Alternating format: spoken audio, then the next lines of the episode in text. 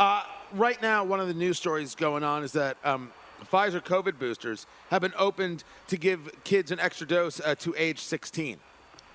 I must state, and it is imperative to state, this is not a conversation about vaccine or anti vax and anything else.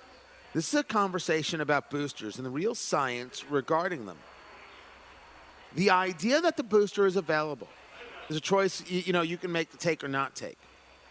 They don't have a study they can point to that shows a booster's efficacy. It was the Israelis who started say, boosters watch Israel. first. Israel started boosters first, and you've heard me talk about the fact that I think they have handled this not perfectly. I think they've handled a COVID very, very wrong. You see, that's how you can criticize Israeli policy without being an anti Semite, something that Ilhan Omar needs to learn. Boosters have You are not shown you're in so a good at study. this. Boosters have not shown in a study to show uh, in, at, at all to show their efficacy in terms of exactly how much uh, you're more protected possibly from COVID, what any level of effects are. I'm not telling you that if your doctor believes in it, you shouldn't do it. I don't get to make that call for you, nor would I allow this to make a call for me.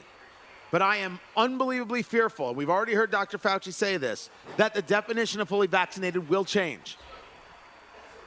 Carmel Schools sent out an email, and that email to me made the case that they're going to start saying, well, if your kid is fully vaccinated, then they don't have to quarantine. That's what Carmel Schools sent out. Now, someone could disagree with me. I'm all ears, and we can discuss it on Monday.